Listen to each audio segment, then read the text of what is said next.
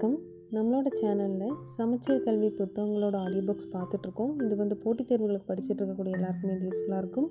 அதில் குறிப்பாக போட்டித் தேர்வுகளுக்கு படிச்சுட்டு இருக்கக்கூடிய பிலி மாற்றுத்திறனாளி நண்பர்களுக்கு பயன்படணும் அப்படிங்கிறதுக்காக பார்த்துட்ருக்கோம். இன்றைக்கி ஆடியோ புக்கில் பன்னிரெண்டாம் வகுப்பு தமிழ். தமிழில் செவன்த் லெசன் செவன்த் இயல் அதில் இலக்கியத்தில் மேலாண்மை அப்படிங்கிற உரைநடையோட ஆடியோ வந்து பார்க்கலாம். இலக்கியத்தில் மேலாண்மை. ஃபஸ்ட்டு நூல்வெளி வந்து பார்த்துடலாம். நூல்வெளி அப்படிங்கிறது அந்த ஆத்தரை பற்றி கொடுத்துருக்காங்க. பார்க்கலாம். இப்பாடப்பகுதி வே இறையன்பு எழுதிய இலக்கியத்தில் மேலாண்மை இலக்கியத்தில் மேலாண்மை என்னும் நூலிலிருந்து எடுத்தாளப்பட்டுள்ளது. தமிழ்நாடு அரசின் இந்திய ஆட்சிப்பணி அலுவலராக பணியாற்றி வரும் இவர் இந்திய ஆட்சிப்பணி தேர்வுக்கு தமிழை ஒரு விருப்ப பாடமாக படித்து வெற்றி பெற்றவர்.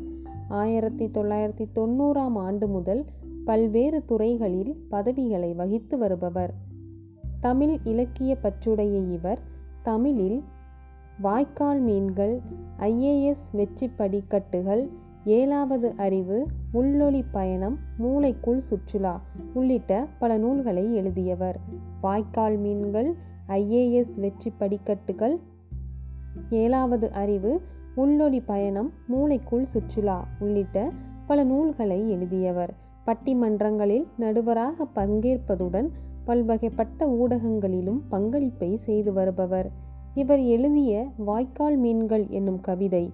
இவர் எழுதிய வாய்க்கால் மீன்கள் என்னும் கவிதை நூல் ஆயிரத்தி தொள்ளாயிரத்தி தொண்ணூற்றி ஐந்தாம் ஆண்டில் தமிழ் வளர்ச்சித்துறையின் சிறந்த நூலுக்கான பரிசினை பெற்றது. சிறுகதை புதினம் தன் முன்னேற்ற நூல் நம்பிக்கை நூல் என இவர் படைப்புக்களம் விரிவானது. அடுத்ததா நுழையும் முன் அறிமுகம். இலக்கியத்தில் இலக்கியம் நம் இதயத்தில் புதைந்து எப்போது வேண்டுமானாலும் கிளர்ந்து விடுகின்ற விதை. இலக்கியங்களில் மேலாண் கருத்துக்கள் இடம்பெற்றுள்ளன. அவற்றில் சொல்லப்பட்ட மேலாண் கருத்துக்களையும் நிர்வாக நெறிகளையும் நாம் உணரலாம். நாட்டின் முன்னேற்றம் மேலாண் சிந்தனையில் தொடங்குகிறது. மேலாண்மை துறையில் தமிழர் பழங்காலந்தொட்டே சிறந்து விளங்கினர். பாடத்துக்குள்ளே போகலாம் மனித இனம் தோன்றிய போதே மேலாண்மையும் துளிர்க்க தொடங்கிவிட்டது. புராதனம் மனிதனிடம் குறுத்துவிட்ட தலைமை பண்பும் வழிநடத்தும் இயல்புகளுமே அவனை இயற்கையோடு இயையவும் இயையவும் இடர்களை தாண்டி நீடிக்கவும் உதவின. இரண்டு கால்களில் நிமிர்ந்தபோது அவனால் இன்னும் தீர்க்கமாக தன்னுடைய கட்டமைப்புகளை செதுக்க முடிந்தது.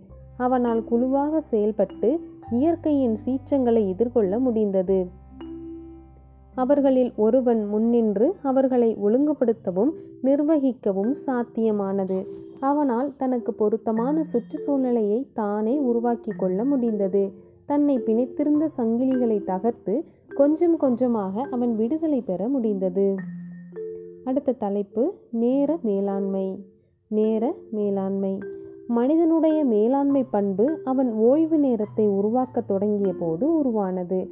வரலாற்று காலத்திற்கு முந்தைய மனிதனுக்கு ஓய்வு என்பது கனவு. அவனது பொழுது உணவு தேடுவதிலேயே கழிந்தது. விரைவாக வேலை செய்யக்கூடிய பணியை எளிதாக கூடிய விரைவாக வேலை செய்யக்கூடிய பணியை எளிதாக்கக்கூடிய கருவிகளை செய்தபோது அவனால் ஓய்வு நேரத்தை உருவாக்க முடிந்தது.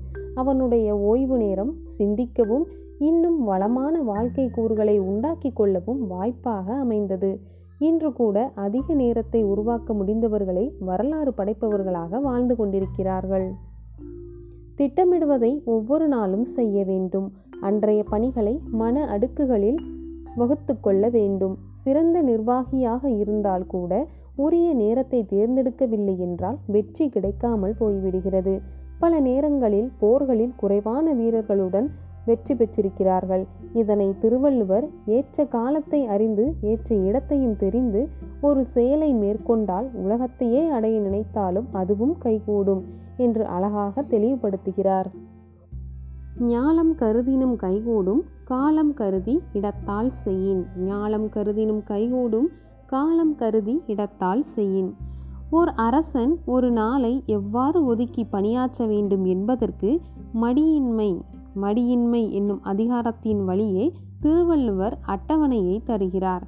புறநானூற்றின் இறுதிப் பாடல் கோவூர்கிழார் சோழன் நலங்கிள்ளியை பற்றி பாடும்போது இரவின் கடையாமத்தில் உறங்காமல் விழித்திருந்த மன்னனை பற்றி பேசி வியக்கிறார்.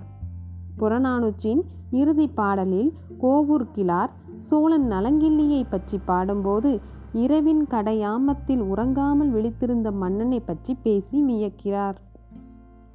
பலர் துஞ்சவும் தான் துஞ்சான். உலகு காக்கும் உயர்கொள்கை கேட்டோன். எந்தை என் தென்கினை குரலே? பலர் துஞ்சவும் தான் துஞ்சான் உலகு காக்கும் உயர்கொள்கை கேட்டோம். என் எந்தை என் தென்கினி குரலே என்று அந்த புறநானூற்று பாடல் குறிப்பிடுகிறது. சீனத்தில் புழங்கும் உருவக கதையொன்று நேர மேலாண்மை பற்றி கூறுகிறது. சீனத்தில் புழங்கும் உருவக கதையொன்று நேர மேலாண்மை பற்றி கூறுகிறது. சீனத்தில் யாங்சவ் என்கிற பகுதியில் பல இளைஞர்கள் நீச்சலில் தீரராக இருந்தனர். நீச்சல் தன்னம்பிக்கையை தருவதோடு வாழ்வில் எதிர்நீச்சல் போடவும் கற்றுத்தருகிறது அங்கு ஆழமான நதிகளை சில இளைஞர்கள் கடக்கும்போது மலைப்பிடிப்பு பகுதியில் வெள்ளம் ஏற்பட படகு கவிழ்ந்தது. அனைவரும் நதியில் விழுந்து நீச்சலடிக்க ஆரம்பித்தனர். அவர்களில் மிகச் சிறந்த நீச்சல் வீரன் ஒருவனும் இருந்தான். ஆனால் அவன் அன்று சரியாக நீந்தாமல் தத்தளித்தான். ஏன் இவ்வளவு பின்தங்குகிறாய்? நீ அதிசிறந்த நீச்சல் வீரனாயிற்றே என்று மற்றொருவர் வினவினார். தங்களை காட்டிலும் சிறந்த வீரன் தத்தளிப்பது அவருக்கு வியப்பாய் இருந்தது.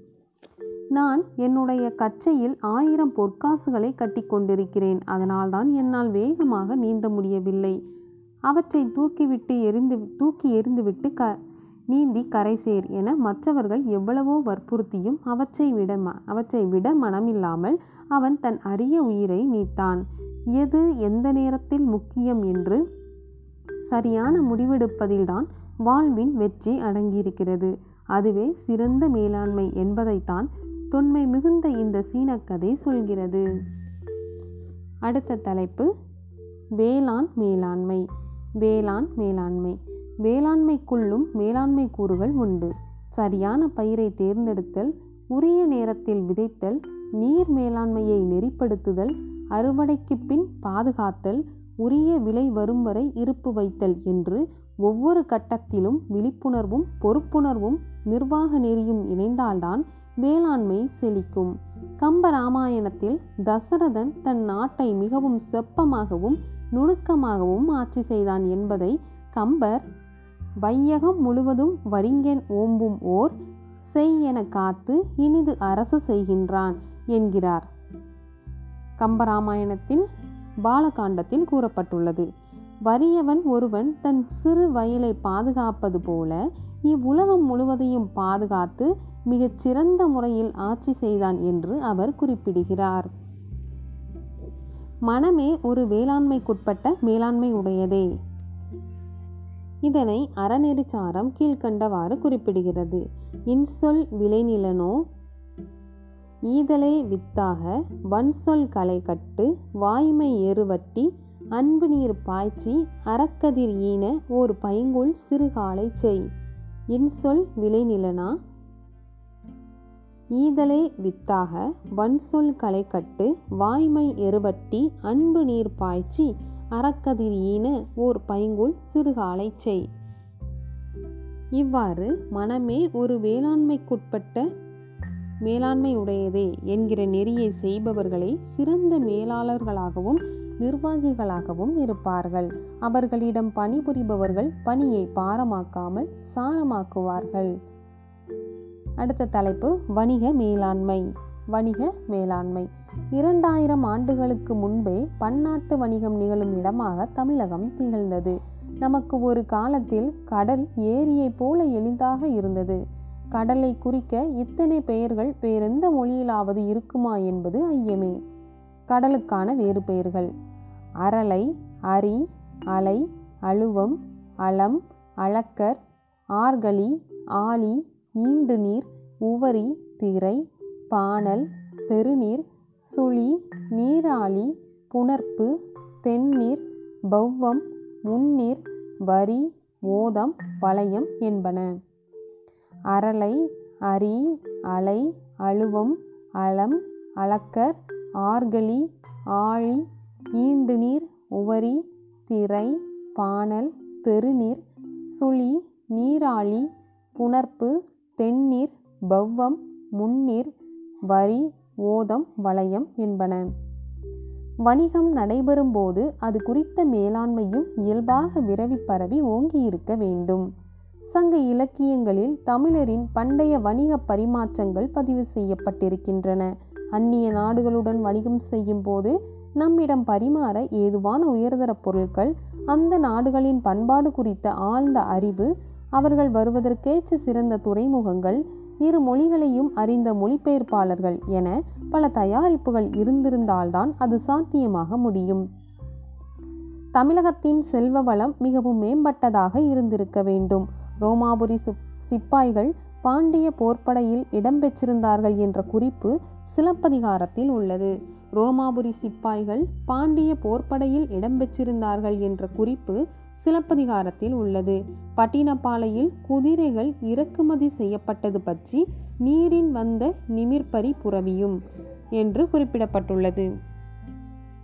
பட்டினப்பாலையில் குதிரைகள் இறக்குமதி செய்யப்பட்டது பற்றி நீரின் வந்த நிமிர்பரி புறவியும் என்று குறிப்பிடப்பட்டுள்ளது. காவிரி பூம்பட்டினத்தில் மாறி காலத்து மலைமேகம் போல கடல் வழியே வேறு நாடுகளிலிருந்து மரக்கலங்களில் வந்த பொருட்களை இறக்குமதி செய்யும் இறக்குமதி செய்தும் நிலத்திலிருந்து வேறு நாடுகளுக்கு ஏற்றுமதியாக அனுப்பவும் கணக்கிட இயலாத பொருட்கள் பண்டசாலை முற்றத்தில் குவித்து வைக்கப்பட்டிருந்தன. வான்முகந்த நீர்மலை பொழியவும் மழை பொழிந்த நீர்க்கடல் நீர் கடல் பரப்பவும் மாறி பெய்யும் பருவம் போல நீரினின்றும் நிலத்து ஏற்றவும் நிலத்தினின்று நீர் பரப்பவும் அளந்து அறியா பல பண்டம் வரம்பு அறியாமை வந்து ஈண்டி என பட்டினப்பாலை கூறுகிறது. இவ்வாறு பல நாடுகளிலிருந்து வந்த பொருட்கள் குறித்து பட்டினப்பாலை சித்தரிக்கிறது. அந்த பொருட்களுக்கு சுங்கம் வசூலித்த பின் அவற்றின் மீது புலி சின்னத்தை பொறித்து வெளியே அனுப்பும் சுங்க அதிகாரிகளும் இருந்தனர். வரி கொடுக்காமல் ஏய்ப்பவர்கள் அஞ்சும் வகையில் வலிமை மிக்கவர்களாக அவர்கள் இருந்திருக்கிறார்கள். சங்க இலக்கியங்களின் வாயிலாக முசிறி மிகப்பெரிய துறைமுகமாக யவனர்களின் கப்பல்கள் நிறுத்தி வைக்கப்படும் இடமாக இருந்ததை அறிய முடிகிறது. ஸ்ட்ரோபோ என்பவர் அகஸ்டஸ் சீசரை பாண்டிய நாட்டு தூதுக்குழு ஒன்று கிமு இருபதாம் இருபதாம் ஆண்டு சந்தித்ததை பற்றி தெரிவிக்கிறார். ஸ்ட்ரோபோ என்பவர் அகஸ்டஸ் சீசரை பாண்டிய நாட்டு தூதுக்குழு ஒன்று கிமு இருபதாம் ஆண்டு சந்தித்ததை பற்றி தெரிவிக்கிறார். தமிழர்களுக்கும் கிரேக்கர்களுக்கும் ரோமானியர்களுக்கும் இடையே இருந்த வணிக உறவு இலக்கியம் மூலமும் தெரிகிறது. புறநானூற்றில் ஐம்பத்தி ஆறாவது பாடலில் யவனரது கப்பல்கள் பற்றிய குறிப்பு இடம்பெறுகிறது. புறநானூற்றில் ஐம்பத்தி ஆறாவது பாடலில் யவனரது கப்பல்கள் பற்றிய குறிப்பு இடம்பெறுகிறது. இமயவரம்பன் நெடுஞ்சேரலாதன் யவனரை அரண்மனை தொழிலாளர்களாக்கி கட்டுப்படுத்தினான். பகை நாட்டு செல்வங்களை கொண்டு வந்து தன் நாட்டு மக்களுக்கு வழங்கினான் என்ற செய்திகள் பதிச்சு பத்து இரண்டாம் பத்தில் இடம்பெற்றுள்ளது. இமயவரம்பன் நெடுஞ்சேரலாதன் யவனரை அரண்மனை தொழிலாளர் தொழிலாளர்களாக்கி கட்டுப்படுத்தினான். பகை நாட்டு செல்வங்களை கொண்டு வந்து தன் நாட்டு மக்களுக்கு வழங்கினான் என்ற செய்திகள் பதிச்சு பத்து இரண்டாம் பத்தில் இடம்பெற்றுள்ளன. பலர் வர்த்தகம் செய்யும் போது லாபம் கிடைக்கிறதே என்ற மிதப்பில் தன்னை பற்றிய உயர்ந்த பிம்பத்தை உருவாக்கி கொள்வார்கள். பிறகு நாம் தொட்டதெல்லாம் துலங்கும் என தெரியாத துறைகளில் இறங் தாம் தொட்டதெல்லாம் துலங்கும் என தெரியாத துறைகளில் இறங்குவார்கள். ஒரு நாள் கன்னத்தில் கை வைத்து கை வைத்து கலங்குவார்கள். வெற்றி பெற தொடங்கும் போதுதான் மிகுந்த எச்சரிக்கையுடன் இருக்க வேண்டும். தம்முடைய வலிமையின் அளவு அறியாமல் மன வெளிச்சியினால் தூண்டப்பட்டு தொடங்கி இடையில் அதனை முடிக்க வகையில்லாமல் அழிந்தவர் பலர் என்று திருவள்ளுவர் எச்சரிக்கிறார். உடைத்தும் வழியறியார் ஊக்கத்தின் ஊக்கி இடைக்கண் முறிந்தார் பலர் என்கிற அக்குரல் அனைவருக்கும் பொருந்தும். நம்முடன் யாரும் போட்டி போடக்கூடாது. அப்படி போட்டிக்கு வரும் அனைவரையும் அழித்து விட வேண்டும் என எண்ணக்கூடாது. போட்டியாளர்களே நமக்குள் உந்து சக்தியை உற்பத்தி செய்கிறார்கள் என்பது மேலாண்மை விதி. மேலாண்மையில் புலியை பூனையைப் போல தொடர்ந்து நடத்தினால் அது பூனையாகவே ஆகிவிடும் என்கிற பொன்மொழி உண்டு. புத்திசாலிகள் பூனைகளையும் புலியாக்குவார்கள். புத்திசாலிகள் பூனைகளையும் புலியாக்குவார்கள். அவசரக்காரர்கள் புலிகளையும் எலியாக்குவார்கள். அடுத்த தலைப்பு நிர்வாக மேலாண்மை நிர்வாக மேலாண்மை. உயர் பதவிகளில் இருப்பவர்கள் எல்லாவற்றிலும் நிபுணத்துவம் பெற்றவர்களாக இருப்பது சாத்தியமில்லை. ஆனால் யார் திறமைசாலிகள் என்று அறிந்து அவர்களை அருகில் வைத்து கொண்டால் போதும். தெரிந்திருப்பது ஒருவர் ஒரு வகை அறிவு என்றால் தெரிந்திருப்பது ஒரு வகை அறிவு என்றால் யாருக்கும் யாருக்கு தெரியும் என தெரிந்திருப்பது மற்றோர் அறிவு. நாளடியார் அதையே பக்குவமாக சொல்கிறது. கல்லாரை ஆயினும் கச்சோரை சேர்ந்தொழுகின் நல்லறிவு நாளும் தலைப்படுவர். கல்லாரை ஆயினும் கச்சோரை சேர்ந்தொழுகின் நல்லறிவு நாளும் தலைப்படுவர். தொல் சிறப்பின் ஒன்னிற பாதிரிப்பூ சேர்ந்தலார் புத்தோடு தண்ணிற்கு தான் பயந்தாங்கு தொல் சிறப்பின் ஒன்னிற பாதிரிப்பூ சேர்ந்தலார் புத்தோடு தண்ணீர்க்கு தான் பயந்தாங்கு இந்த பாதிரி பூவோட இயல்பு என்ன அப்படின்னா அதோட இப்போ தண்ணியில் போட்டோம் அப்படின்னா அதோட ஸ்மெல்லு இந்த தண்ணிக்கு வந்து பரவிடும் அந்த மாதிரி படிக்கலைனாலும் கற்றவங்களை கூட வச்சுருக்கும் போது அவங்களுக்கும் வந்து அறிவு கிட்டும் அப்படிங்கிறத வந்து சொல்கிறாங்க அதான் அந்த பாதிரி பூவோட இயல்பை வச்சு ஓமையாக சொல்லியிருக்காங்க. நிர்வாகத்தில் வரவே செலவை வரவே செலவை தீர்மானிக்க வேண்டும். வரவை தாண்டி நிறைய செலவு செய்பவன் அடுத்தவர்களிடம் கையேந்த வேண்டிய அவல நிலைக்கு தள்ளப்படுவான். டைமண்ட் என்பவன் ஏதென்ஸ் நகரில் இருந்தான். அவன் வரவு குறைந்தாலும் செலவு நீடித்தது. அவனது உதவியாளர் நிதி நிலைமையை பற்றி பேச வருகிற பொழுதெல்லாம் கேட்க மறுத்தான். ஒரு கட்டத்தில் கடன் கொடுத்தவர்கள் கழுத்தை நெரிக்கிறார்கள். ஆனால் அப்போதும் அவன் மருந்தவில்லை தான் அளித்த விருந்தை உண்டவர்கள் உதவுவார்கள் என்று பொய்க்கணக்கு போடுகிறான். அவனுடைய சேவ சேவகர்கள் நான்கு திசைகளுக்கும் சென்று வெறுங்கையோடும் வெளிரிய முகத்தோடும் திரும்புகிறார்கள். அவன் ஊருக்கு ஒதுக்குப்புறமாக செல்கிறான். மனித இனத்தையே வெறுக்கிறான். டைமண்ட் பற்றிய ஷேக்ஸ்பியரின் நாடகம் நிதி மேலாண்மை பற்றிய மிகச்சிறந்த வாழ்வியல் விளக்கம் ஆகும்.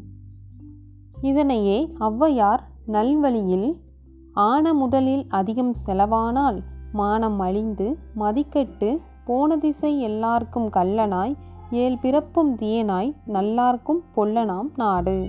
ஆன முதலில் அதிகம் செலவானால் மானம் அழிந்து மதிக்கெட்டு போன திசை எல்லார்க்கும் கள்ளனாய் ஏழ்பிறப்பும் தீயனாய் நல்லார்க்கும் பொல்லனாம் நாடு என்று நிதியை கண்டபடி கையாள்பவர்களுக்கு அறிவுறுத்துகிறார்.